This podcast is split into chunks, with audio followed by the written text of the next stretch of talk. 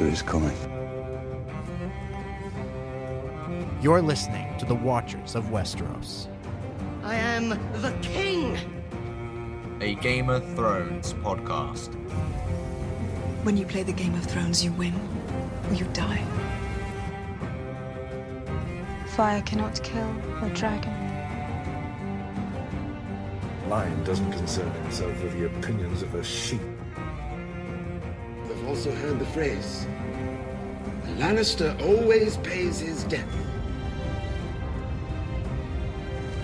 For the night is dark and full of terror. What good is power if you cannot protect the ones you love? We can avenge them. Hello again, everybody. Or should I say, Hodor again, everybody. No, it's too soon. It's too soon. Hold the door. Hold the door. Hold the door. I'm good. I'm good. I'm good. I did. I did get caught up in the intro music there. Um, I don't. I don't usually do that, but I got so caught up in our own intro music. Well, it's not really our intro music. It's the Game of Thrones scene or the Game of Thrones theme. Uh, but I forgot where I was, and I thought I was just watching an episode, and I started whistling along with it. I was like, ta ta ta ta ta, ta uh, as, as if I was just you know watching it. And I, then I had to quickly look at the soundboard and make sure, okay, good, I, I was muted. People weren't uh, subjected to me going. Uh, you know, a terrible, terrible whistle. Uh, but you are in the right place if you are looking for some Game of Thrones talk. This is, of course, the Watchers of Westeros. We'll be discussing the season six episode, The Door, season six, episode five. This is the halfway point. We are halfway through season six. That's insane. That's insane. They're, they're, they're, how did we get here this quickly? This season is just flying by, but I guess they all do. They all fly by like this. Um, but yeah, so we've just we've got just as many episodes ahead of us as we do behind us. But you know what? The second half of the season is always the best stuff. It's always where it gets really good. Um, but right now, we're talking about a really good episode in The Door. But first, introductions are in order if you are new to the show or you've forgotten who we are. My name is Dominic, and joining me, as he always does, is my good friend and co host, the award winning Ciaran Duggan.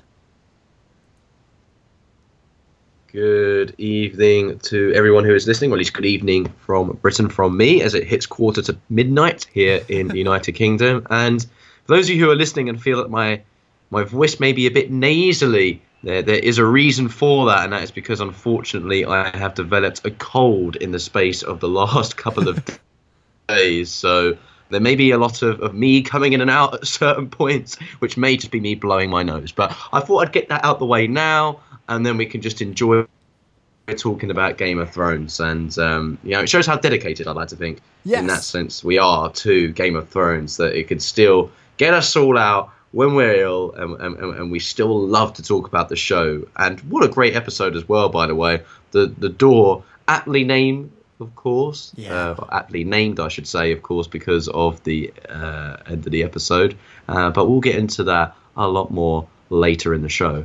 Yeah, absolutely. Yeah, somehow through the power of the internet, or maybe just irony, um, or coincidence, I guess, uh, Ciaran managed to catch the cold that I had last week.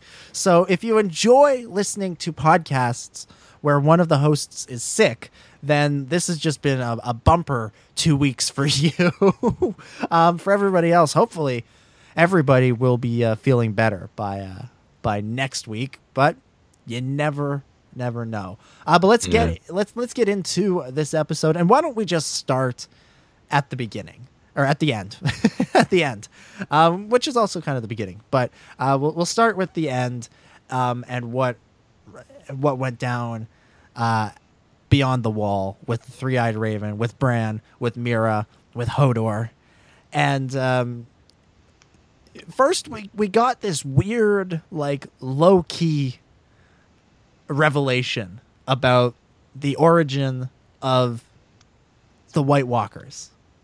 Uh, they were apparently created by the Children of the Forest during when back uh, millennia ago when they were fighting the uh, First Men, and it was created by uh, they were created by impaling a a man, one of the first men, with a dragon glass dagger. So this was this is this is how this is where the White Walkers came from. Are were you surprised by the like almost nonchalant way the show revealed it? Like, shouldn't this have been a bigger reveal? The origins of the White Walkers. That feels like maybe that was a. I when when this scene came on, I was like, really that that's how you're gonna tell us? No, no build up, no nothing. Uh, what did what did you make of that reveal?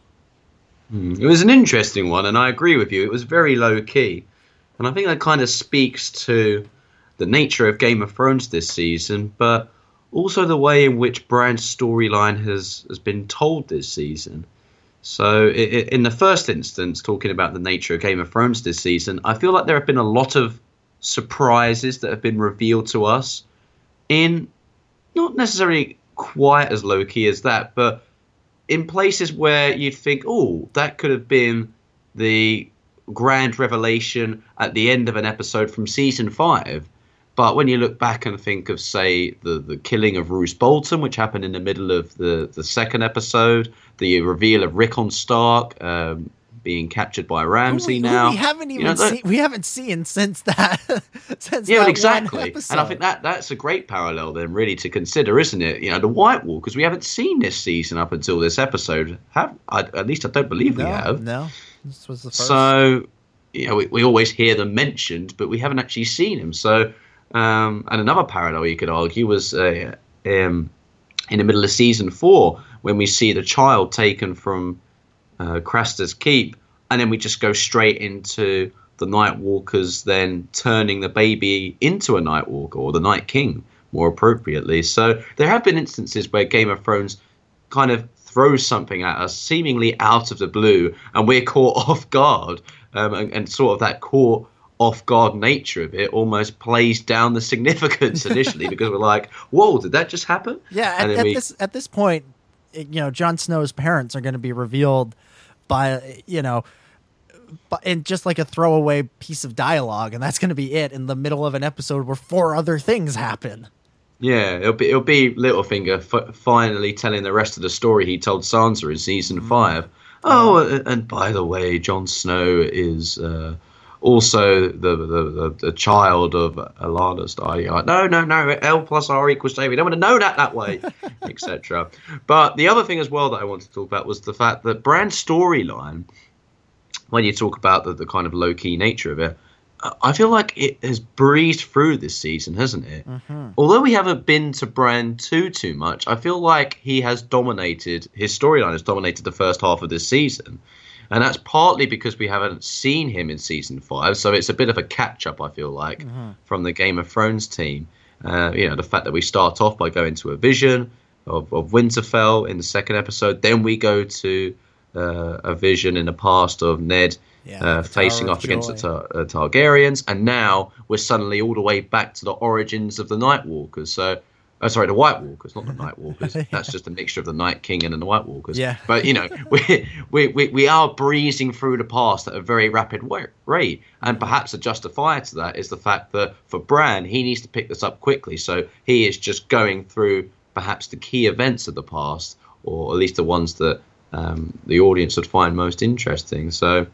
Yeah, I Yeah, mean- that that would be my way of justifying it. But what about you? Did, why do you think that it was such a low key reveal, and, and did it shock you that uh, the way it was revealed, It- it- the well, origin of the night Wa- uh, the White Walkers? the origins the of, yeah the, the origins of the night walkers or the white walkers um it that that wasn't so much uh, a shock that that made sense we know that the, the children are these ancient uh, beings so yeah that that that made sense um to me the way it happened and the way the reveal happened you know you know through one of these visions that made sense i mean that's how we've gotten uh, a lot of information this season. Like as you mentioned, you know, with Ned at the Tower of Joy, we got to see uh, Lyanna Stark and, and Ned and Benjen, and, and the sort of a throwback to Winterfell, and so we we've gotten a lot of information that that, that way this season. And honestly, I'm surprised.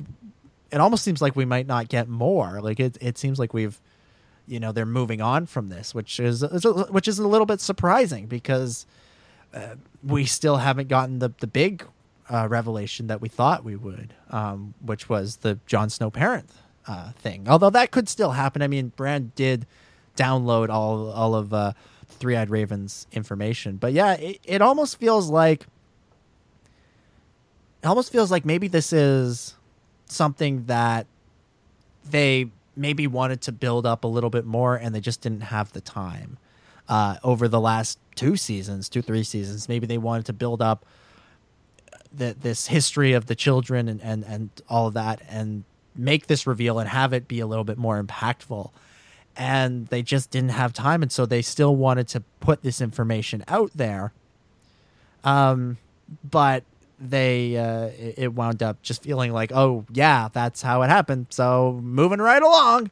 Um, you know, it would have made more sense if if we had have spent more time with some of the some of the children of the of the forest and, and gotten to know them, and then it would have been then maybe it would have seemed like a bit of a betrayal that we didn't have that information, or if that information was somehow going to be um, impactful in the wars to come, as everybody keeps talking about. Um, then then it would uh, it would seem to then it would make more sense. But the the question is, how is this information useful? Is it actually useful to anybody?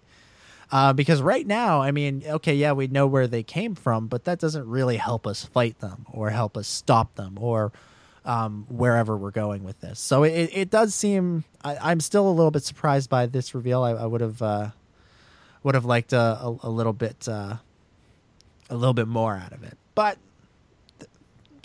that you know it, it is what it is. It is what it is. But let's let's talk about the the really big thing that happened at the wall. And we speculated about this in the past that you know Bran would do something and it would mess up uh, it would mess up the timeline and create and turn Wylis into Hodor and I, but to be fair, I'll, I'll, have to give you the credit for that, Dominic. That was that was your theory, and it was was a theory completely theory. correct. Yeah, well, it was it was a theory I, I, read somewhere. I won't I won't steal all the credit. I didn't I didn't just dream that one up myself.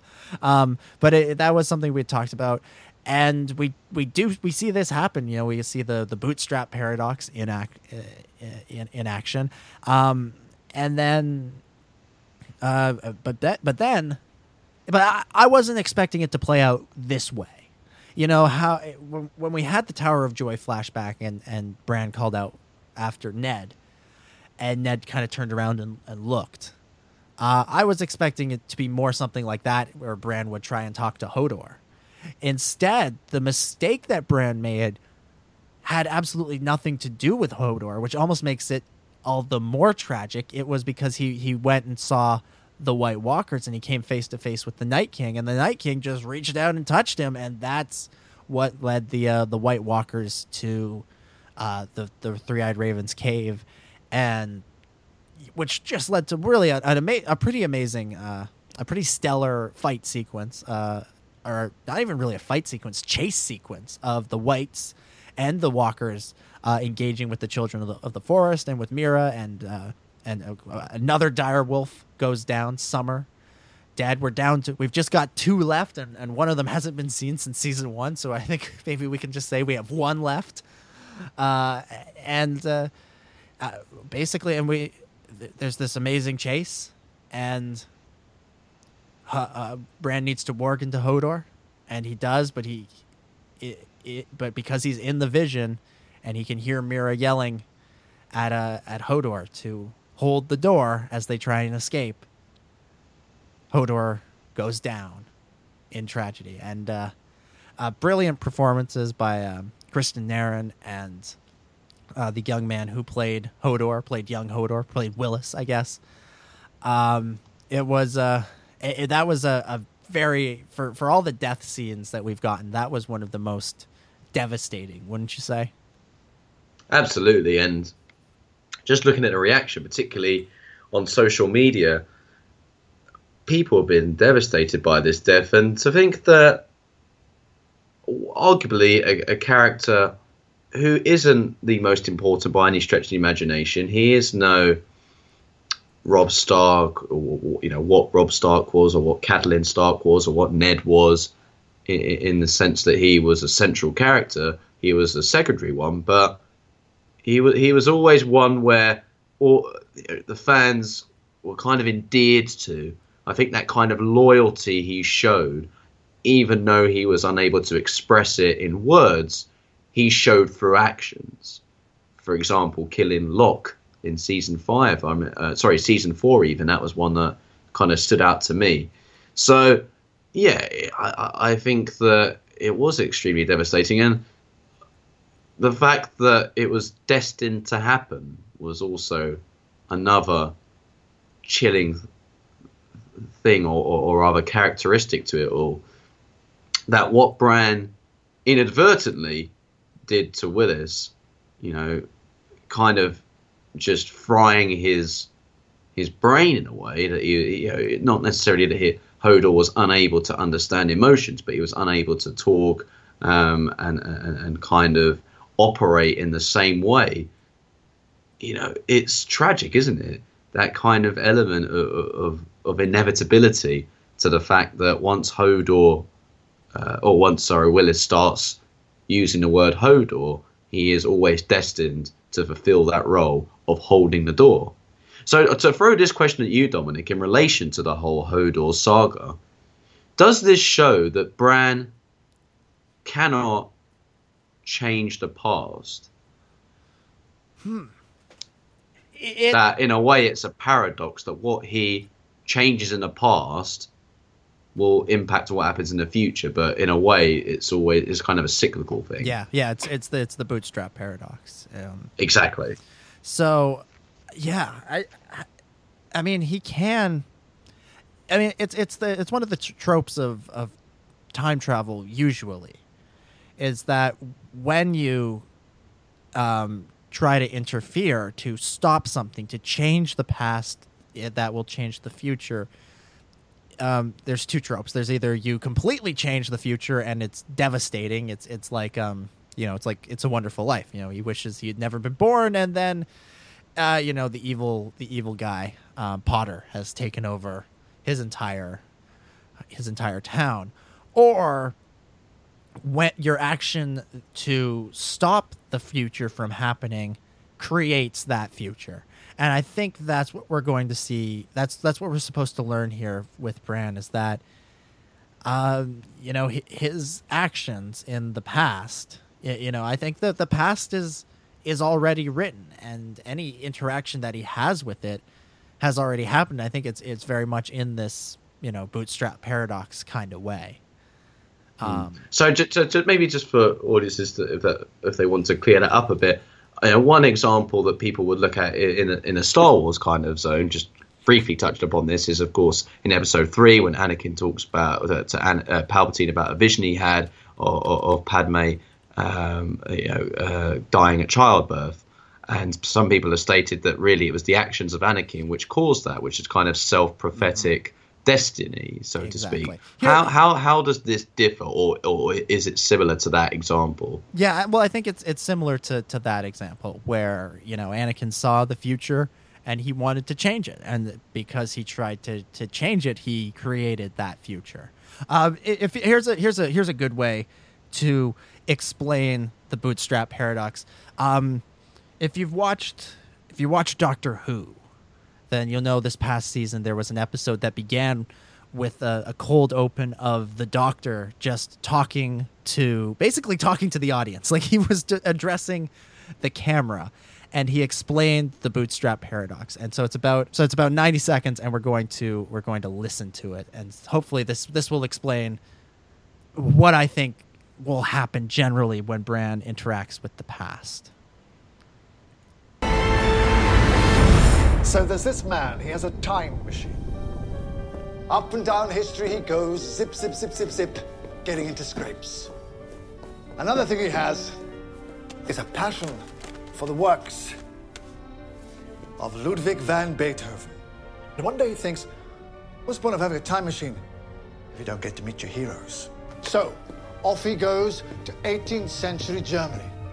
But he can't find Beethoven anywhere. No one's heard of him. Not even his family have any idea who the time traveler is talking about. Beethoven literally doesn't exist. This didn't happen, by the way. I've met Beethoven. Nice chap. Very intense. Loved an arm wrestle. No, this is called the bootstrap paradox. Google it. The time traveler panics. He can't bear the thought of a world without the music of Beethoven. Luckily, he brought all of his Beethoven sheet music for Ludwig to sign. So he copies out all the concertos and the symphonies, and he gets them published. He becomes Beethoven. And history continues with barely a feather ruffled.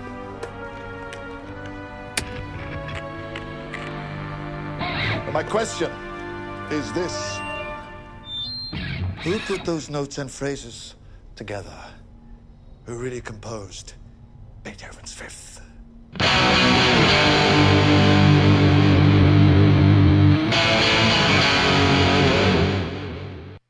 So, so there you have it. That's the that's the bootstrap paradox explained. And so basically, what happened here is, you know, why does why does Hodor say Hodor?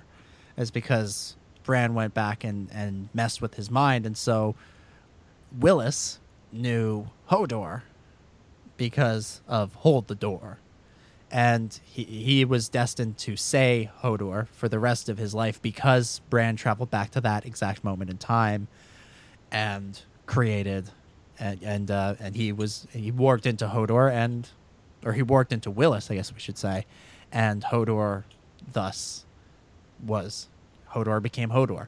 Uh, and so I I feel like that's sort of the the lesson that comes from this is to not mess maybe to not mess with the past because when you do some people are going to get hurt and it's going to be it may not be in the ways you expect you know it Mhm. may not be you know it's not going to be marty mcfly somebody ceases to exist but s you may have already in a timey-wimey kind of way hurt someone important to you and close to you as he did with hodor It's a bit like when people say, "Oh, if we had a, a time travel machine and we would go back to the past and stop cataclysmic events from happening." So, uh, you know, a common example would be to go back and and you know kill Hitler, for example, before everything happened in the Second World War. But um, you know, based on this idea, it'd be well, you can't you can't do that. yeah um, your actions in a way would precipitate whatever happened. Um, uh, you know, Hitler obviously died of suicide, so in a way, it would be saying that your actions help promote that action from taking place. Yeah. So, yeah, it is interesting, but I think, uh, as you rightly stated as well, it, there are a clear number of different interpretations when it comes to time travel. It's not a kind of fit. There's no fixed definition for it and I think that's what makes it interesting. But I think it's important to know then that this event with Hodor, in at least in my mind, informs the audience of the Game of Thrones lore of time travel, um, but or at least based on on on, on um, you know Bran's type of time travel. So I think that's an important point to make. But you know, moving away from the the kind of theory behind time travel, what does this now mean for Bran in your mind? What have the actions of Bran and, and Bran was fully aware of what happened there because he was standing there watching it all unfold. Mm-hmm. What does this now mean for Bran going forward Well, in terms of his, his um, interaction with the past? Well, I think he's going to be a lot more careful. There'll be no running after Ned Stark anymore and yelling "father." It, it will be a. It, he'll be. He'll have to be more careful. I think he'll. He he now recognizes. You know he he needs he can go back in time to see these events, but he can't be a part of them. He can't get that close. He needs to you know stay back and and make sure um, to not get involved with the past. Uh, a- and you know, the other question is, I mean, how did the uh, the Night King see him? Did he just, you know, did war did Bran just warg into did Bran warg into the past, or did he warg sort of into the present, just somewhere else? You know, how how does how does that work exactly? And had um, the three eyed raven been there, could he have prevented uh, Bran from being seen by the Night King? You know, these. I don't think there's really an answer necessarily to any of that, but it, these are, excuse me, uh, these are important questions to to raise, and now that Bran has basically had to download all of um, the Three Eyed Ravens uh, information, where where does he go from there? What is his what is his power set? What how much what does he know? What can he go back and see on his own now? Could he go back to the Tower of Joy and, and go up there by himself and, and see uh, whatever Ned found up there? You know, obviously he finds Lyanna, but what what what state is she in? Is she dying? Is she giving birth? Is she having a pizza? You know, like you know, wh- whatever. uh, yeah, that would. I mean, what a twist that would be. um, uh, it, it, it, there's uh, I, I I wonder about where we're going now with Bran. And the other question is, what does this mean for the White Walkers? Are they has this expedited their plans? Are they moving faster? Are they moving towards uh, something bigger like this? Are, are they are they going to st- because they've seen Bran and they know Bran exists? Are they going to be chasing him, or are they maybe going to expedite their plans for heading for attacking the south? Um, they're probably not going to attack this season. You know, we have that Battle of Winterfell that needs to happen first. Um, just from a logistical Bat- sh- Battle show of Win- standpoint. Battle of Winterfell number two. Battle of Winterfell. Volume two. yeah, Battle, Battle of Winterfell two, Electric Boogaloo.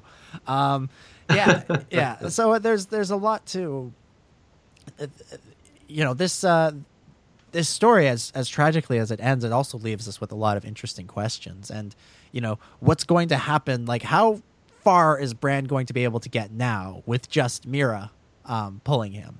Because you know, before he had Hodor, who Hodor was part giant. He could he could carry he could carry him. Um, you had and he also had Summer. You know, they probably could have hitched up Summer to that sled. You know, dog sleigh style, and, and Summer probably could have pulled him. You know, Direwolf, pretty pretty strong. Now he's he's left with Meera, and Meera, you know, is is strong, a great fighter, a lot of great ad- and admirable qualities, but she's about the same size as him, and you know that's not something that she can pull um, for long periods of time without like passing out herself. So, h- what's going to happen to these two? Is there anybody? I mean, there's not really anybody who can come looking for them anymore. The Night's Watch has been basically depleted. Jon's not even paying attention. Jon's not even at the wall anymore.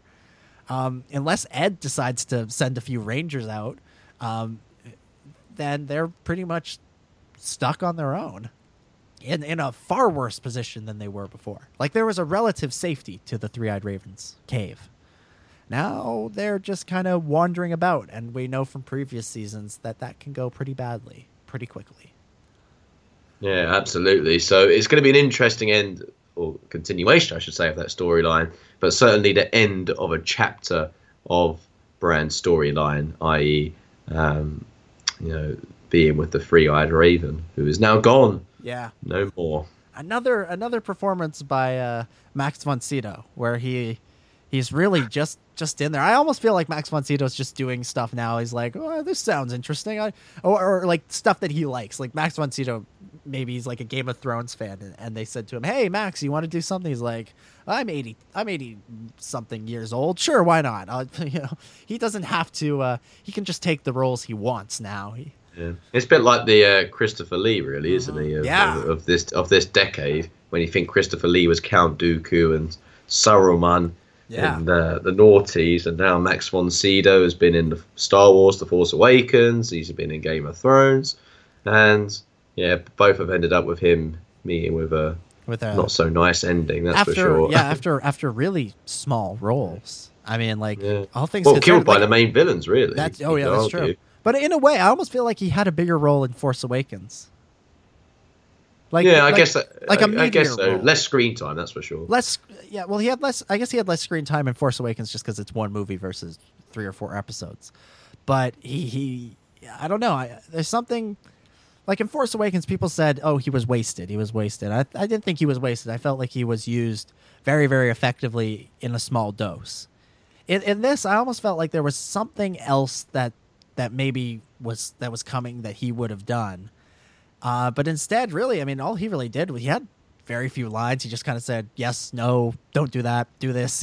you know, he, he he didn't carry all that much. It's sort of like, okay, if if he wants to be in it, great. I'm not going to argue. Max Max von Sydow's amazing, but you know, did, did they really need to go out and, and, and get him necessarily? I don't know. No, No, maybe not. Maybe not. I mean, then again, it is Max von Sydow, so you can't really complain. But we'll get there's another there's another cameo in, in this episode. Richard E. Grant as um as as the the Ned Stark actor or the or the Robb Stark actor, and again it's sort of like I bet he just took this role because he just wanted he just wanted to be in Game of Thrones. I think that's uh, I think that's it. He's he's far too talented to be playing, um, you know, just some bit part like that. Uh, but let's let's travel to the wall. We'll get to the play later on. Uh, but at the wall, we see Sansa, and she gets a letter to go meet Littlefinger in Mole's Town, and he and she confronts him about Ramsay. And we learned that Littlefinger didn't know. He didn't know that Ramsay was this monster, and and we we this is the first, the first chink in his armor. This is the first time he goes. He, he, we're starting to see Littlefinger taken down a notch. It's almost you know, is this the beginning of the downfall of Petyr Baelish? I'm not sure I would go that far per se. I think, yes, he was certainly taken down a notch, and, and rightly so, really, Yeah. because you know, as Sansa had put it, you know, if you if you didn't know who Ramsay was, then you're an idiot, and if you did know, then you're my enemy. You know, he was put into a corner. Really, he had no option. There's no way he was going to get out of that. Um, you know, being the same old Littlefinger per se as we're so used to him being. Yes, he did manage to turn it around, but in terms of Sansa's perception of Littlefinger, she believes he betrayed him. This isn't, um, as was stated in the Inside the Episode uh, documentary, this wasn't about politics for Sansa. This was about you know, emotional betrayal, really. That, as, as Sansa put it, uh, Petyr Baelish had, had freed her from the monsters who had murdered her family and then given her to new monsters who murdered her family. So, you know, it was never really going to end so, so well for Baelish in that instance. But say what you will, you asked me whether it was this episode, you know, i.e., the scene, kind of uh, showcased to the audience that that, that, that Petyr's uh, there was a chink in Petyr's armor. I wouldn't go that far because he kind of turned it around at the end, and the fact that Sansa didn't give away the fact that she had the meeting with Baelish to Jon, I think it does say to us at least. I don't know what you think about this, Dominic. That Petyr has a little bit of a hold on Sansa still. The fact that she won't give him up per se, as as, as much as it you could argue uh, Sansa is playing the game. I think that. Sansa would be stupid to kill Petyr, and I think she's aware of it because he has capable resources, as he stated here. He has his army amassed at Moat Cailin. Um, Sansa needs an army, you know, and Petyr kind of feeding that information about the Blackfish and the fact that Jon is only a half brother. You know, I wonder whether Sansa's thinking to herself, "Well, yeah, I'm technically I'm the main Stark here. She can have a grab for power." So it's kind of a lot of questions. Kind of an abridgment. I think that no, you know, yes, Petyr was taken down a notch, but this is certainly not a chink in his armor in the long term. I think that he's got a lot still to to give to to the world in Westeros. Um, I, I, I just think that the interaction between the two characters shows that Petyr has a bit of a hold on Sansa, whilst Sansa um, is, is the way she perceives the world has been shaped by Littlefinger. Did you kind of get that in this scene? Do you think that Sansa is really developing into a kind of uh, Littlefinger Junior almost, Yeah. or the Stark version of Littlefinger? I, I think so. I mean, we that's where the show has implied that her story is going from over the last two seasons. I mean, and I think part of the reason people ha- had such an issue with her storyline last season was because it, it you know, it, it was a step back. It wasn't a step forward. Uh, in who she was and who she was becoming, and and here we start to see her. Uh, embracing her destiny a little bit more of becoming that Littlefinger, the Littlefinger 2.0. Um, I do think that this is the beginning of the end for Littlefinger. Um, I don't think. I, I think this is yeah. I think this is the beginning of the end. I, I still think that either she's gonna kill him or uh, Jon's gonna kill him, uh, but he's going down. Uh, in um, Do you think this season or next season? Uh, next season. Next season. I, I I don't think he's he's done this season, but I do think this is sort of the beginning of his fall. Now that being said, I don't think his fall is going to uh, is going to happen overnight. I think it's going to be a long thing. I think he's still going to be involved in the story for a, a good good amount of time. But when all is said and done, we will look back at this at this meeting between the two characters and, and say, okay, this is where he this is where he stumbled. This is where um, she began to have the upper hand on him. Now, you're right. He does still manipulate her a little bit with the half brother remark. Um, and, you know, she doesn't tell Jon how she got this information. And that could be a, a source of conflict down the road. Although it's a source of conflict I'm not really looking forward to because we finally got we finally got two Starks back together, and we're gonna drive them apart with a little interpersonal drama. I, I I'm I'm not. If that's where we're going, I'm not excited about it, and in the least. But uh, then again, it it could come, uh, it could go up, it could, could go in, uh, in any all sorts of different directions. Now, Well, a question just to quickly jump in and ask you, Dominic, in relation to that, then, just uh, maybe as a bit of summation to this, is do you think then that Sansa not telling Jon this information showcases more Littlefinger's hold over Sansa or Sansa playing the game? I.e., it's, it's Sansa's own choice that she doesn't want to tell Jon because it'll be a power play for herself. Yeah, that's that's interesting. I think that might be uh, that might be where that might be where we're headed. That makes that makes a lot of sense. I, I like that. Um, I- I, think that she probably is maybe thinking or that about she doesn't trust Jon, and she's not, you know, because of the fact that he's dead and come back. Because Brienne makes the point, doesn't she?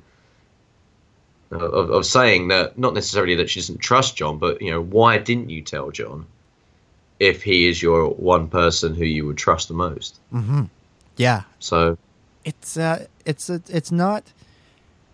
It really, it's not a move that makes sense.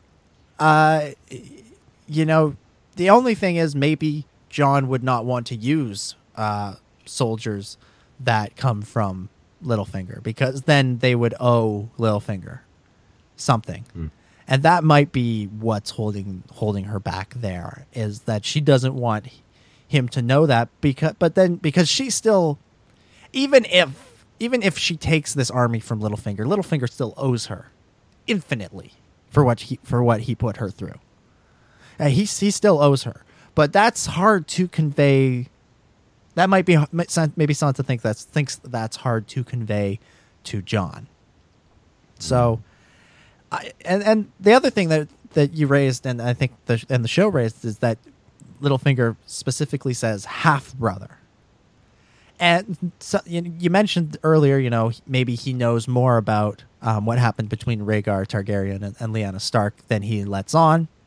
And I've seen, but I've seen other people take this as a confirmation that he doesn't actually know um, the truth about Jon, and that he he really does think he's Ned Stark's uh, bastard. Where where do you come down on that? Do you think Littlefinger actually has the uh, R plus L equals J information, or is he more uh, is he more in a situation where he's uh, he's he's like everybody else? That's an interesting way to look at it. I because that would not surprise me in the least if somehow either Sansa or Jon, more likely Sansa, was to find out about Jon's secret via information akin to that. Uh, particularly if Littlefinger wants to end up driving a wedge between the two, which, as you've said, has been maybe um, what's the word I'm looking for? It's been mentioned a couple of times, that's for sure. And so, you know, you wonder whether there's a bit of foreshadow about there being conflict between Sansa and Jon in the coming war. So, for me personally, I'm not so sure that Littlefinger. Uh, sorry, I let me put this right. Uh, I do think that Littlefinger may well be privy to some information about this. The extent to the information he knows, however, it still remains dubious, and um, you know, it'll be it will be interesting if he does know. And he has obviously mentioned that story to Sansa, um, so clearly he knows about uh, Lyanna and, and Rhaegar Targaryen and, and that whole thing. So I wonder if he does know more than he lets on. Be interesting to see, but uh, another little point I just wanted to quickly make on Littlefinger. There we go, little point on Littlefinger uh, was the, the the fact that um, you know he talks about perhaps this being a play of Littlefinger's kind of inevitable downfall in a way. Um, you know, it's interesting to see that the kind of two one-on-one meetings we've seen recently involved in Littlefinger have been with Sansa and Olenna. Mm-hmm. And both of them, in a way, have ended up with Littlefinger being chastised quite heavily, um, but also giving them something in return. So for Olenna, it was saying, "Oh, I've got a gift for you." Uh, the gift we we believe was Lancel Lannister. Mm-hmm. You know, in a way, he's trying to give Sansa a gift with his armed forces, and I think at some point Sansa will accept that gift because it will come out of necessity rather than want, if that makes sense. Yeah, uh, I, I, think yeah, she she's definitely. Um, well, I think she's she's accepted his his offer of the the knights of, or of the of the army. He's she sent Brienne to go and and secure that. So that's not his army, though, is it? That's the Black uh, Fish's oh, army. Okay, sorry, yeah. Um, but yeah. So, but I I, I do think that um. Yeah, yeah, no, I, I see what you, I see. I think I, see, I think I see what you're saying. Um, well, I'm trying to say that either way, you can look at it in two ways. You could say, well, Littlefinger's got himself out of jail. On the other hand, it's the fact that Littlefinger has to in, directly intervene, at least shows the significance and, and the attempts for Littlefinger to, again, try and manipulate the game, um, as it were. But yeah, uh, back to you, the, the question that you did actually initially ask. I kind of went on a bit of a tangent there. What do you think about what Littlefinger actually knows in relation to R plus L equals J? Yeah, I, I think I don't know because you know people have taken the half brother remark as confirmation that he doesn't know, but something else you said that that sort of made, is made, making me reconsider that is maybe he does know, and he knows that maybe Jon you know Jon is actually a Targaryen. And maybe the people wouldn't want to follow a Targaryen, but they would want to follow a Stark. And maybe they would feel a bit betrayed if they found out, hey, guess what? We the person we swore our allegiance to isn't actually a Stark; he's a Targaryen.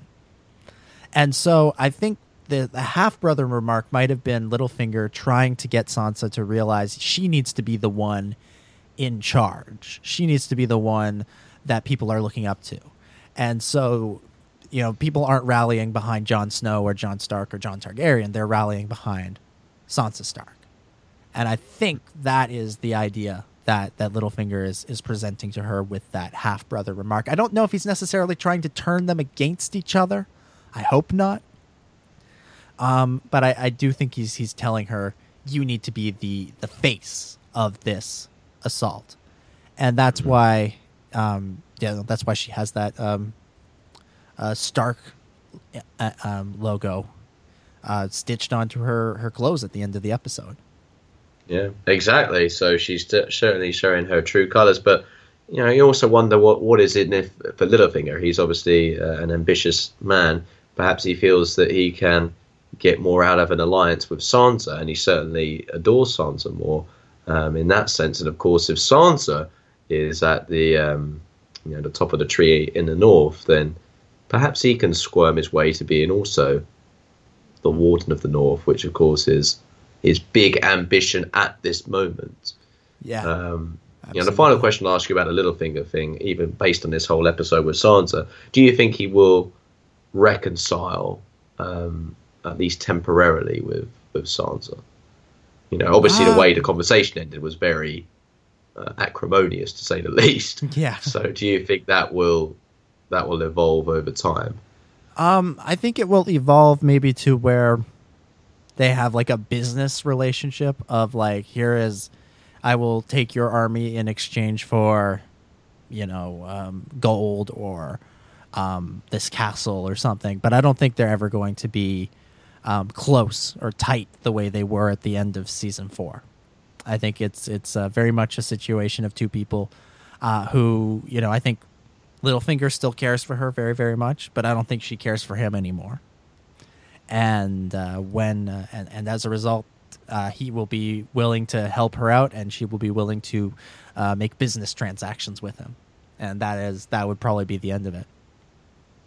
Yeah, I think I'm in agreement with you, and I think that kind of business transaction will revolve about control over at least sectors of the north.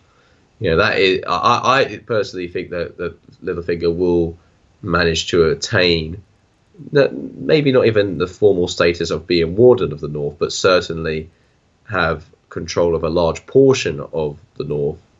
Um, just how long that will last for remains to be seen in my book.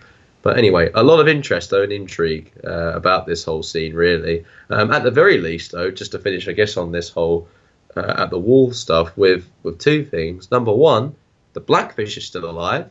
Was that a bit of a shock revelation to you? A little bit, yeah. so he's he's he's back in the game, so to speak. Brienne's been sent there to um, to kind of elicit his help. Do you think she's going to succeed? I, I do. I think so. I think uh, eventually we're going to. I think the um, the army that we see raised for um, for this upcoming battle will be uh, a very mishmashed army of of all the different houses. Uh, basically, everybody who has ever supported the Starks um, coming together again to, you know, restore some semblance of order to the north. Yeah, that will be interesting. And then I guess the final question to know is, um, what now for for Sansa, Jon, and the entourage? Where are they going to be going? Because they kind of allude uh, to it, I guess, in the episode that they need to um, obtain the support of the kind of other houses who haven't given their support to the Boltons, i.e., the Umbers and the Karstarks. But is that where we think they're going to go? They're just going to go to a particular house, or are they going to uh, rendezvous with other people? What do you think? Where you know, do you know what made me laugh about this whole scene is that their departure um, generated echoes within my mind of Stannis mm. leaving the wall, and that didn't end up so well, to be honest. Um, and I don't like the swelling music anymore of when a big entourage leaves the wall because it doesn't usually end in in, yeah. in good things, does it? No, With good things. No, it doesn't. Say. Yeah, I I think it's uh, yeah, I I hmm. I think where they're uh, I think they're going around. I think I don't know how much of this we'll actually see, but I do think they're going from from house to house, basically asking for uh, for asking for their support, and I think they'll get most of it. I think they'll they'll get that support. Um, hopefully, they'll be able to rally around Jon and Sansa the way that we we think they will, and I I think ultimately we will get we will see that that support for them. Um, but but uh, yeah, that that is interesting. The the Stannis comparison. I hopefully hopefully it's uh it turns out better. Hopefully it turns out much better. Uh, but let's let's move on to Braavos now where we see Arya still training uh, with the waif, and then she gets a, a history lesson from Jaqen H'ghar Again, kind of a, a, a low key re- revelation about the history of the Faceless Men. Um, but all things considered, uh, I, I, didn't I didn't expect much. I didn't think that the Faceless Men's uh, origin would really have that big and uh, uh, that much of a bearing on the series as it is. Uh, but she gets sent to kill an actress named Lady Crane, um, who is taking part in this play that's basically recapping season one uh, of Game of Thrones from a ridiculous uh, point of view. Uh, and you know we have we have Robert Baratheon, we have uh, Ned, we have Joffrey, Cersei, Tyrion, and Sansa all portrayed in this in this uh, play. Uh, Robert Baratheon, fairly accurate, fairly accurate depiction of the man. Um, maybe a little tone, uh, maybe a little bit uh, um, uh, exaggerated. That was the word I was looking for. Couldn't think of it. Um, Ned Stark, obviously, very a dim-witted and you know power-hungry version. Joffrey. I mean, Joffrey, I thought was pretty accurate. Joff- no, Joffrey was like a, a joke. Yeah, yeah. Joffrey was apart uh, from the part when he got slapped in the face. Yeah, that that was that was pretty good. Uh, Joffrey was uh, was portrayed as, um, you know, a kindly king. Same with Cersei, Sansa, um, like Ned, portrayed as very dim-witted, um, and uh, Tyrion as kind of, uh, kind of a. a lot more A power evil, hungry. wasn't Yeah, he? he was kind of evil. He was evil. Uh, he was, yeah. I think that's the best way to describe it. And so Arya has to sit through this play, and at first she's enjoying it, but then as soon as the as soon as her father shows up, um, and is nothing like the man she remembers, uh, you know, she doesn't like it anymore. Um, and then she, you know, she sees her sister, quote unquote, um, being humiliated on stage. Uh, and then, so then she realizes that it's the actress who was playing Sansa who has taken out the, the contract, who's who's trying to get um, Lady Crane killed. And so all of a sudden, the faceless men don't seem so honorable anymore. That now they're just basically taking uh, assassin jobs. Like last season, she was sent to kill that that insurance man who was not a very good dude. This season, she's just sent to kill some actress who who the other actress doesn't like because she is more talented or has more experience. I, I found this a, a very interesting change in the portrayal of the faceless men. They they don't seem so uh, so cool anymore. They just seem like uh, run of the mill assassins, and Hmm. you know they they lack the honor that they seem to have in the past. Yeah, I mean it's interesting, isn't it? How Jaqen H'ghar has been implanting this kind of dogma onto Arya about, even in this episode, about the history of the faceless men, how they came to Braavos and, in a way, founded the free city of men, and um, you know that that that's kind of kind of indoctrinating Arya in the culture and traditions uh, of, of the uh, faceless men who, as you said, was was seen as principled, honourable, um, brave, courageous, all of these qualities, and yet it's being presented as a bit of a myth now, or at least over time, you know, the the, the, story might have been true, the anecdote that Jakar told about the history may be true, but over time it has been seeped in corruption, hasn't it? Really, in terms of their motivations, in terms of uh, their policies. It's they're they're very And- much like the the Jedi in the prequels.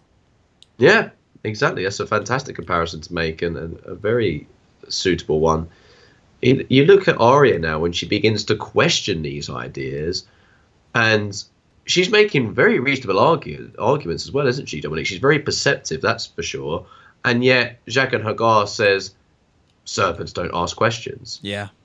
You know, what, what did you make of that remark? And although we talked about how, how it presents, I guess, the faceless men, but does this show in the future that Arya is going to really question not just the faceless men as an organization, but more importantly, Jaqen H'ghar?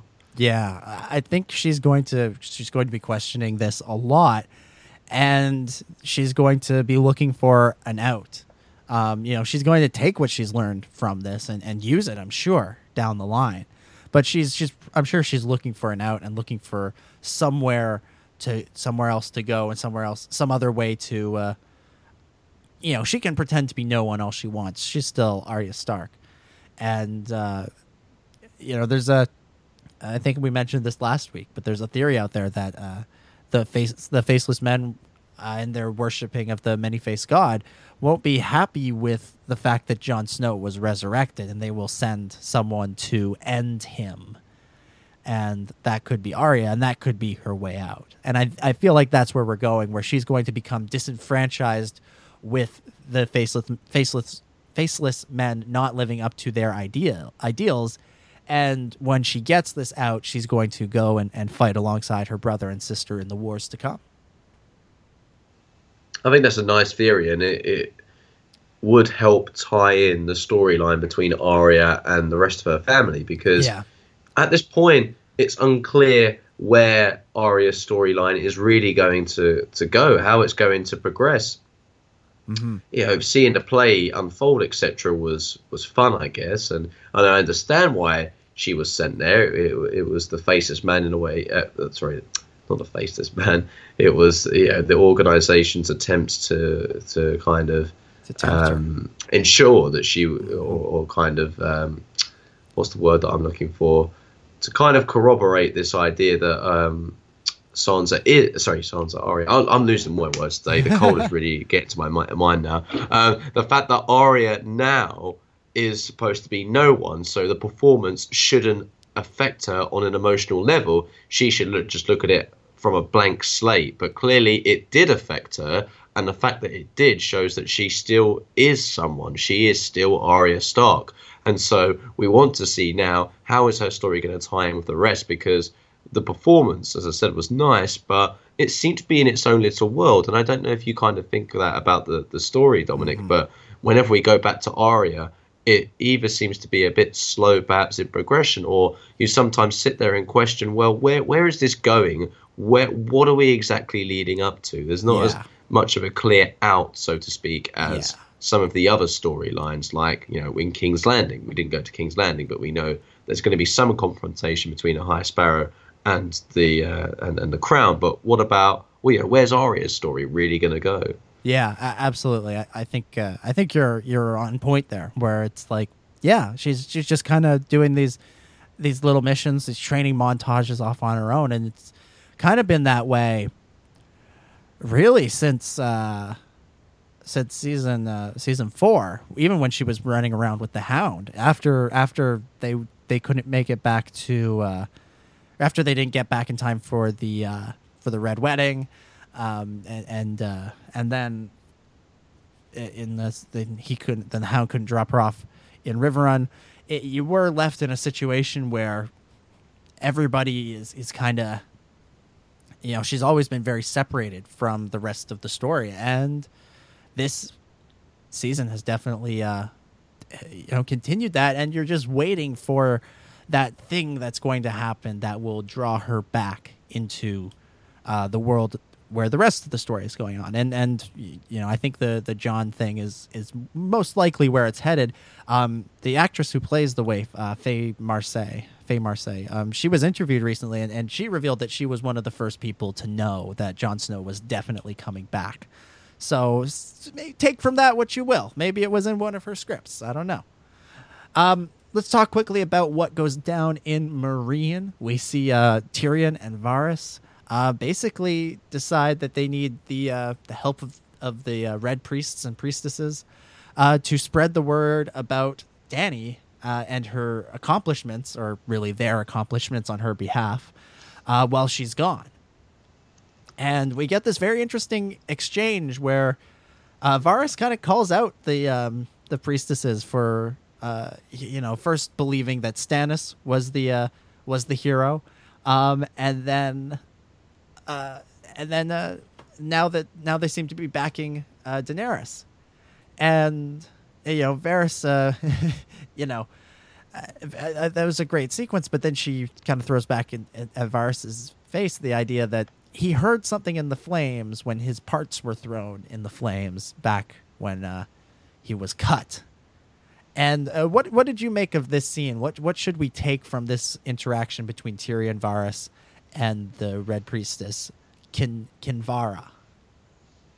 Yeah, it's not going to go very swimmingly in my mind, certainly based on that conversation.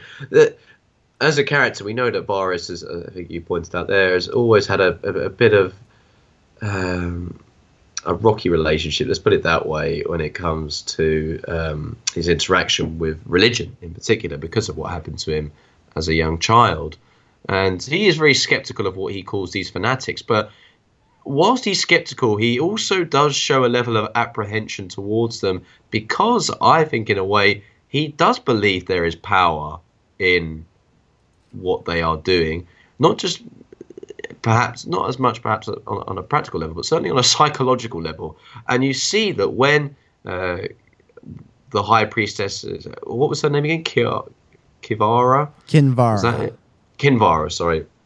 So when Kinvara was talking to Varys about, you know, do you want to know what was said in the flames or who the voice was, she actually physically touches him and puts her hand on his arm. I don't know if you noticed that. Mm-hmm. And yeah, as he's kind of, he doesn't look at it, but he just looks at her and he looks a bit startled, alarmed, and uh, very uncomfortable in, in that situation. So I I do wonder what the future is going to hold between uh, Kinvara and and Varys. Be very interesting. But it's interesting again to look at Tyrion's role in all of this, and a bit like his relationship uh, with with, with um, the Masters and um, and Grey Worm, for example. He kind of acts as a mediator, doesn't he? Mm-hmm. Where he tries to be the bridge between the two separate uh, or, or, perhaps the two polarizing sides where you have the masters v the slaves and then you've got the pragmatists against the religious so it's it's quite interesting, isn't it, to kind of look at the two differences there. Um, uh, uh, sorry, to look at the two examples there and see how Tyrion tries to interact or he tries to um, act as that barrier between the two. Know, do you think that's kind of what Tyrion's role at in all of this is? And you know, in a way, he is acting as an advisor, not just for well Daenerys, but for everybody else there, by the looks of it. Yeah, I mean he is he is the one who is in charge while she's gone. You know, he he has to basically make all the decisions, and so yeah, he is he's kind of, but he but he also has to rely on everybody else to back him up. You know, uh, he doesn't have the same power that she has. He doesn't have the dragons to call on. So if she, if if he makes these these decisions, he needs Grey Worm and Missandei and, and Varys and and then the red priestesses and, and all that to back him up. He can't just do it on his own the way she can. He doesn't have that authority, and he has to do it in her name. It's not going to be Tyrion did this. It's going to be Daenerys did this. And, and so in, until she gets back, he he's acting in, in, what he thinks is the best interest for her. And, and as we talked a bit about last week, it was it, it it's not doesn't always match what she thinks is best or what she's doing. And I wanted to, to bring this up to you, and I want to get your opinion on this. And I've seen some speculation about this in the past week, uh, especially after last week's episode. Is Dany being set up not to be the hero, but to be the villain? Because for all intents and purposes, she's given up on everything that she was doing in Meereen, where she was trying to find compromise. She was trying to to, to do things, basically do things Tyrion's way. And she's gone back to shock and awe with uh, her her abilities and her dragons. Yeah, that is interesting, actually. And the set fa- her up as the being the, the villain. Yeah, quote, she, as you said, she, the villain of the piece. Yeah, when she goes to Westeros, maybe we won't be rooting for her anymore. Yeah, that's an interesting one. I mean, no matter what you say, we've seen enough of Dany to look at her as a. I mean, perhaps it says more about the other characters in the show, but certainly as a character to like more in, mm-hmm. that sense. If you're as an audience member looking on at this, I think she does hold a number of admirable qualities, and she's certainly courageous, brave. We, we we've seen how she does, in a way, seem to possess this prerogative of, being the, the, ruler because of, of, of the fact that uh, she has dragons, which is, is groundbreaking in itself. And she's really been presented, I think, as a revolutionary as much as anything, or at least a revolutionary in this era of, of, of Westeros. What this now means for her perception amongst the people of Westeros, it, it, it, remains very, very interesting. And you know, there was another bit in the episode which I'm sure we'll come on to as well with uh, the Greyjoys and how they fit into all of this. You know, some people are going to look at Dany as a way, as a gateway into power, and the types of people we've seen who look at her as you know as a, as a form of a gateway into power have, have not been the most honourable of people. I think that's a that's a way to put it. Um, they've been quite malevolent, evil, you could argue, and um, certainly very selfish. So, you know, why is Dany drawing these types of characters, and, and will she actually consent to, to them becoming a part of her entourage? Remains to be seen, but, you know, while she hangs around people like Jorah, I always feel like she has that honourable side. But again, Jorah's been pushed away yeah. Again. Yeah, no, he, he Jorah's, Jorah. Yeah, Jorah's I think Jorah's out of the picture. I mean, I don't think they're going to see each other again. I think they were able to, to achieve some level of, of peace and he was able to, to say to her what he um, had hadn't had the opportunity to do so. And, and now he's going to go off and, and try and find this cure. and maybe he'll wind up back in Westeros. I mean, you know, one of the houses that Jon mentions is the Mormonts, so maybe he'll go back there. But I, I, I do think that storyline is done, and so yeah, that's another honorable person around Dany who is being shut out, and it's basically Tyrion and Varys who are left. And, and you know, uh, Barristan Selmy's gone, Jorah's gone. Daario is he's he's more uh, you know he was the one advocating last season for for killing the masters. Um, so he, he he he he doesn't strike me as the most honorable dude.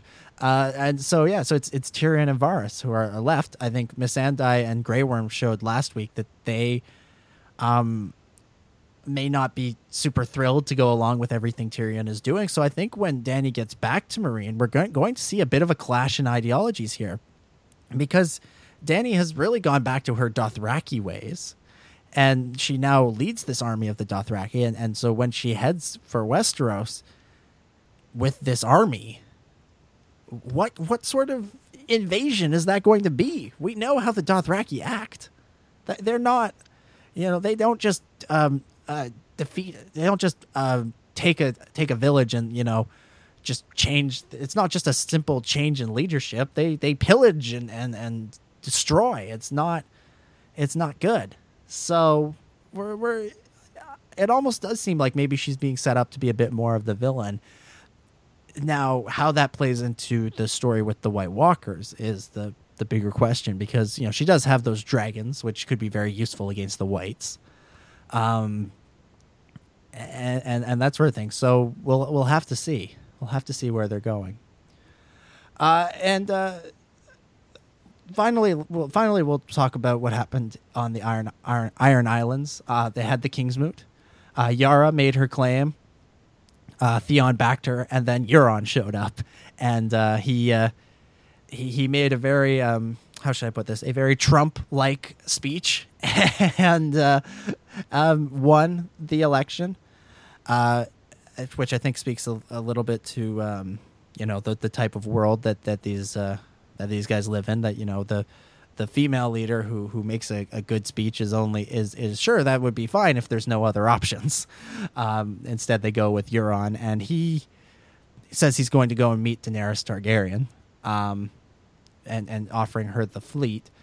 And as he's being uh, being made king, and he's going through that very interesting process of being drowned. Uh, Yara and Theon run off with uh, with their loyalists and the best of the of the uh, the Greyjoy, um, um, the Greyjoy ships. I guess I, there's another word I can't think of it. Um, and, and they uh, and they head they head east. I guess I think we can assume. So, what did you make of the Kingsmoot, and and where do you think we're we're headed with this, with uh, Yara and Theon? Yeah, I really enjoyed the Kingsmoot. I mean I sort of knew this was coming though because um, I have a couple of friends who, who are book readers and they kind of I don't want to say spoiled it for me, but they they kind of implied that what was going to happen in the Kingsmoot was that you know Yara was not going to win. You know who was going to win, I wasn't sure because I didn't really know Yara that well at all. But it was no surprise to see him get involved in this. And uh, yeah, I think it was it was very interesting, and it spoke to a as much uh, about the nature of the Iron Islanders, as you say, the fact that they would want to vote for someone like Euron over Yara, even though you say Yara made a better speech. Um, but also about Euron as a character. You know, he's kind of come on the scene very recently on the on the TV show. Why is that? Why now? You know, I, I think that's a question to kind of ask yourself. Um, because he could have made his move a lot earlier, but this kind of Daenerys dimension. Um, you know, I, I want to know where's he been. Mm-hmm. And well, one of the, been, the couple off, of theories are he's been off. Sorry? Gall- he's been off gallivanting around the world. yes, well, a, a, little theory that I've heard, or a couple of theories, is um, number one that Euron was the one who helped burn down the ships in Meereen. mm. Meaning that Daenerys had no fleet, and of course now needs a fleet. Interesting. And the other one is perhaps Euron is the leader of the Sons of Harpy. How coincidental, you could argue as well that, okay, the truce with the Masters has happened, but also Euron is back in the Iron Islands. Yeah. Interesting. Just a little theory there. I don't know what you think about that because I, th- I thought it was interesting that whilst he was making the speech, he seems to know an awful lot about the situation in the East. Um, you know, for somebody who who you might think was hanging around in Westeros. Mhm. Um, I mean, at least if not for the, the Sons of Harpy thing, do you think that he might have been in? Uh, he played a part in the burning of those ships. I, I think that could be very interesting. I wouldn't be surprised if, if that happened. Um, but by that same token, uh, maybe maybe it's more of a situation where he. Uh, I, I- I feel like he, he heard about her and, and he maybe he saw her, um, and he wants to be on her side, but I, I don't think um necessarily that he's. Uh, I, I, I, I, I would be ve- I, I, I- I could see either of those two things happening, but I would be very, very shocked if that's that's what happened. Uh, what I what Oh, I lost. Oh, sorry, you can't jump in. no no go ahead go ahead. I was just gonna move I was on a little say- bit. I was going to say, why why do you think then that Euron has burst onto the scene now? Why now? In, in, in terms of, I'm not talking about in terms of the seasons like Hawaii in season six, but I mean, why has he come back onto the political scene in the Iron Islands um, at this point? Do you think, in Yeah. the chronology of the storyline? I think uh, I think it's a situation where um, he wanted to he wanted to uh, get back. Well, you know, as as Leon said, he's kind of been off on having his own adventures for a long time, and I think maybe he he wanted he wanted power like everybody else in the story. He he he decided he wanted power, and the best way to get power for him uh, was to go back and try and uh, take over or to take over um, Pike and to take over the the Greyjoy legacy and the Iron Isles. And so he went back and he killed his brother. As he said, that's something he probably should have done long ago because ba- Balon Greyjoy was just leading them down a, a, a an awful path to, of, to just defeat after defeat. And you know, if he wanted to be part of something uh, something bigger, if he wanted to be part of uh, Dany's conquest of Westeros, he would need to have something to offer her that she doesn't already have, which uh, which makes the the ship burning thing an interesting idea, um, uh, definitely plausible. Um, so I, I think that's why he he burst onto the scene now, um, rather than uh, rather than earlier. I think it's it's just a it's just a matter of uh, of timing where he needed to uh, to have his own adventures to realize where he wanted to be at the end of this story. Yeah, absolutely. And be interested to see now what happens. I mean, he has now tasked the Iron Islanders to build a load of new ships. Yeah, how long's that? gonna, how long's that Um, going to yeah, take? I mean, how long we've got? I mean, how, how's this going to end? Does this mean that at the end of the series we're going to go back to the Iron Islands and Euron's celebrating the fact that they managed yeah. to build a ship? They've got about eight done, and that's things are going pretty well. Yeah, it will be. yeah, it's a bit like, oh, we missed it. We missed the party. Yeah, it will. It, will- it will be interesting to see how that's handled, as well as how um, Theon and, and Yara, uh, how how how they're handled going forward. Like what, where are they going? Are they going to meet Dany? Is that what they're going to try and do, and try and offer her the ships that they have? That seems to be what they're doing, but eh, you know that they don't have a full fleet necessarily. They they aren't eh, you know, I think Euron, if Euron could have gone, it would have been a more impressive showing. And, you know, if Dany is to become the villain, as we were speculating, if she is going to be a conqueror in a in a negative sense, then uh, then maybe he uh, uh, th- then maybe uh, those two being involved, that's uh that's an interesting sign. You know, Theon has has gone on this this very uh, long character journey that seemed to have led him to a good place to then go and, and throw in with somebody who maybe doesn't have the best intentions again is uh uh you know is interesting. I, I don't know. We'll see we will uh, we will see where they're headed and uh before we go before we wrap things up let's take a quick look at next week's episode titled blood of my blood here is the preview of blood of my blood I'm so sorry. Didn't think I'd ever come back here. You didn't tell them I'm a wildling. She disgraced her house, her king. He's torn our family apart. We should treat them without mercy, and we will. Show them what we do to our enemies. You're a conqueror, Daenerys Stormborn. I take what is mine.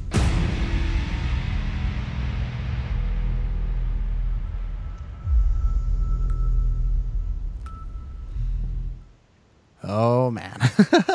so I mean, it starts it starts right away with uh, seemingly Bran uh, apologizing to everybody for uh, what he did to Hodor. Um, then we get uh, so we we get Bran apologizing. We see uh, Sam. We're going to see Sam and and Gilly again. They're going to finally get to um, get go back to Sam's family. We see um, interesting things happening in King's Landing after they pretty much sat out this week. Well, they did sit out this week. Uh, looks like that storyline is coming to a head in a big way. Uh, Margaery looks poised to make her walk of shame, right down to the shame nun behind her.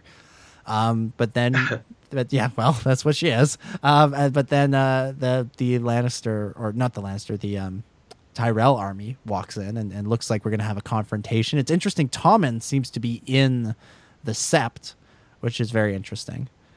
Uh, and then at the end there, Dany and uh, and Daario talking about her role as a as a conqueror, seemingly uh, maybe lending a little bit of credibility to that theory that she may be heading down the dark path. Yeah, I'd be interested to see. I mean, the two things I was thinking about actually while that trailer was being played. Um, number one, I'll, I'll say briefly. Uh, you know, we get to the sixth episode. We have not seen any more of Dorne. Maybe they have been listening to us. Yeah. They're just avoiding that story at all costs now after episode one. But yeah, it doesn't look like we're going to see much of Dorne anytime soon. Um, but looking at the content of the trailer, what do you think is going to be the big thing that goes down? Because a lot of that trailer was dominated with the King's Landing stuff. Mm-hmm.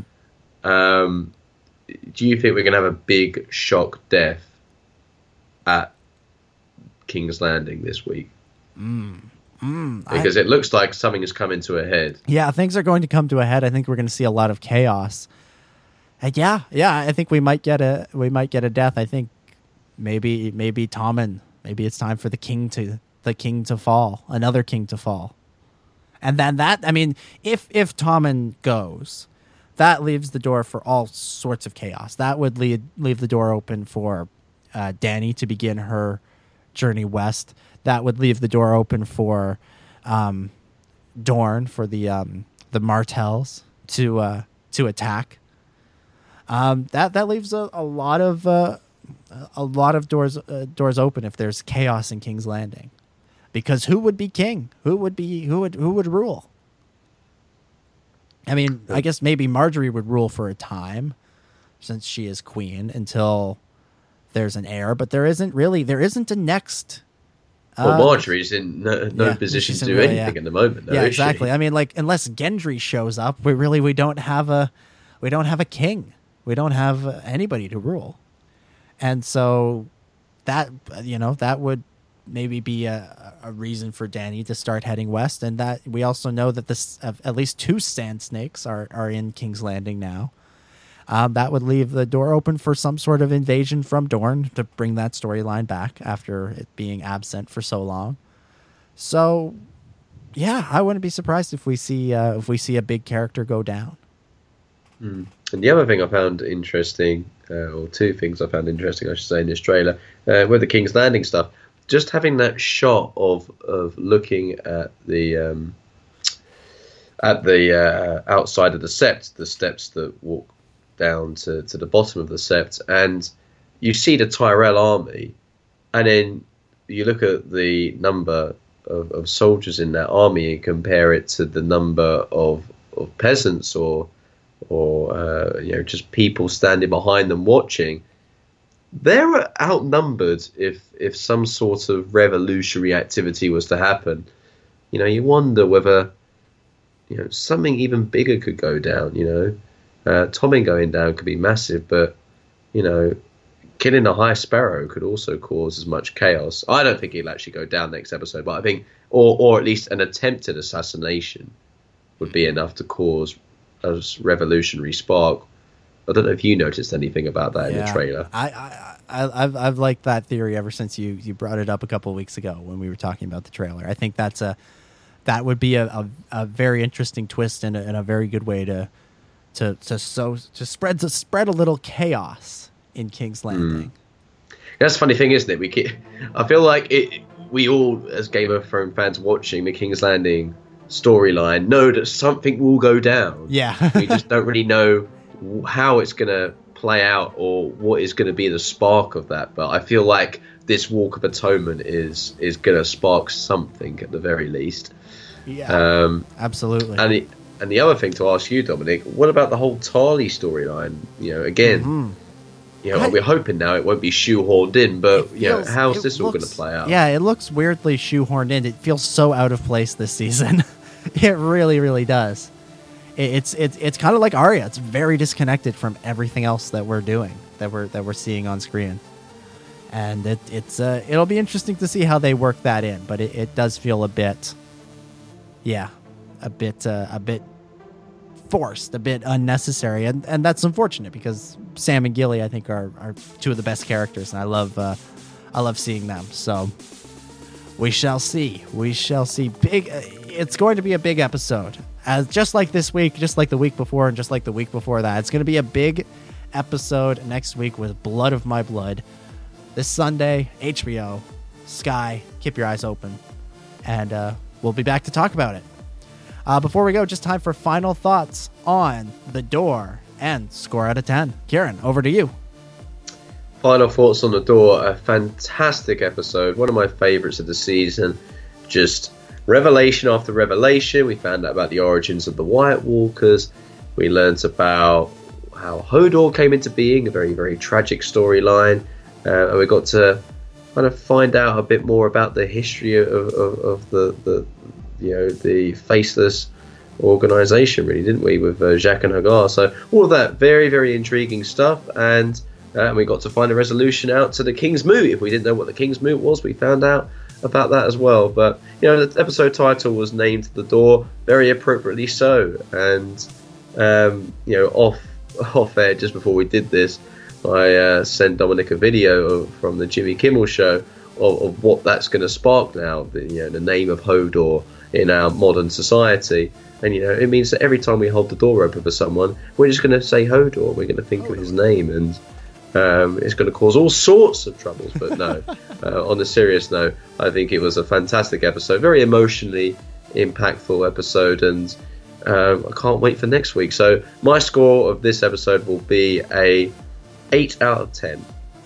Strong, strong episode. What about yourself, Dominic? Yeah, I'm going to agree with you. I'm going to give it an 8 out of 10. A really devastating ending with the death of Hodor. I mean, uh, I think Isaac Hem- Hempstead Wright, who plays uh, Bran, pointed this out, but he Hodor is one of the few pure good characters on this show, and uh, we lost him this week, and and so that was a, that was a devastating way to end the episode. I almost wish they had have given him the um, the, the the treatment of just silence over the credits, the way that um, the Red Wedding ended, or or the way that Ned Stark's story ended, or the way that um, it ended when Jon was stabbed. I wish they hadn't uh, gone into the music, but they did, and and uh, you know can't fault them fault them for that too much because you know it's the end credits. Uh, but yeah, a, a strong episode all around. I really enjoyed the seeing Sansa confront Littlefinger. Um, the King's Moot was in, was was interesting. I, I, was a lot. I was actually a lot more interesting than I thought it would be. I, you know the the Pike stuff has has never been my favorite aspect of the story, um, but I, I'm glad. But uh, but I really enjoyed this. Uh, and uh, Braavos was very interesting. I loved that play. The play was uh, play was ridiculous, and and uh, getting Arya's uh, reactions to it was was very good as well. And uh, looking forward to seeing how things wind up with with uh, with Dany and, and Tyrion and everyone in the East.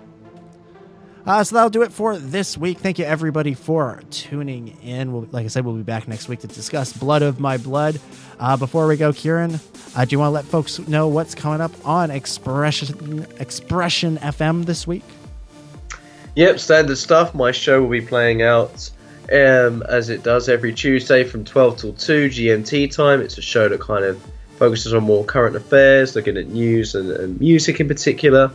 And uh, yeah, that's going to be continuing forth. If you want to listen to that, then the way you listen is on Expression FM.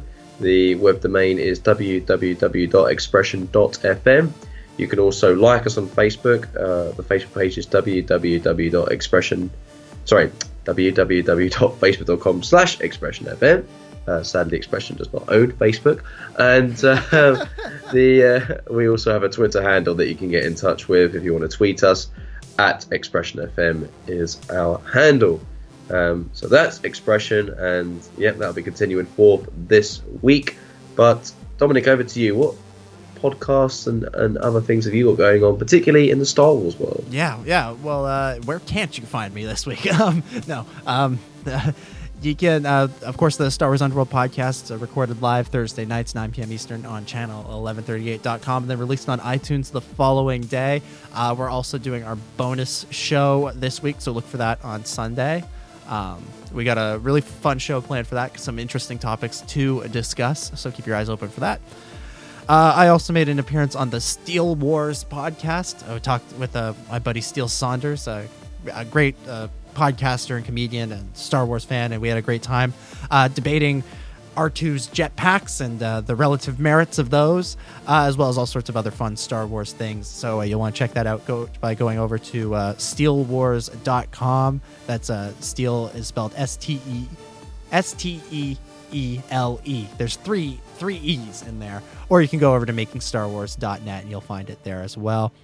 Uh, and also, Ciaran and I were on the Intergalactic Peace Coalition podcast this past weekend, and we were discussing Captain America Civil War with our pals Ben and Zach.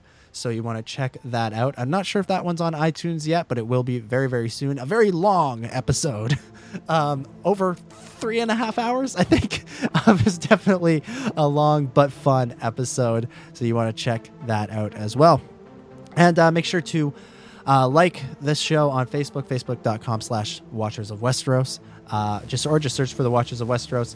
Um, I think the iTunes feed is all fixed. I hope the iTunes feed is all fixed, but if it's not, you should still be able to get the shows through the Facebook page. There'll be links to where you can download them, and uh, also, uh, yeah, also if, if if it's possible, subscribe and review on iTunes. We would greatly appreciate that. Just search for the Watchers of Westeros a Game of Thrones podcast, or just Watchers of Westeros. Uh, and you can follow us personally. I'm at Dominic J25, and Ciaran is at C Duggan6. Uh, so that'll do it for ne- for this week. We will be back next week. So long for now.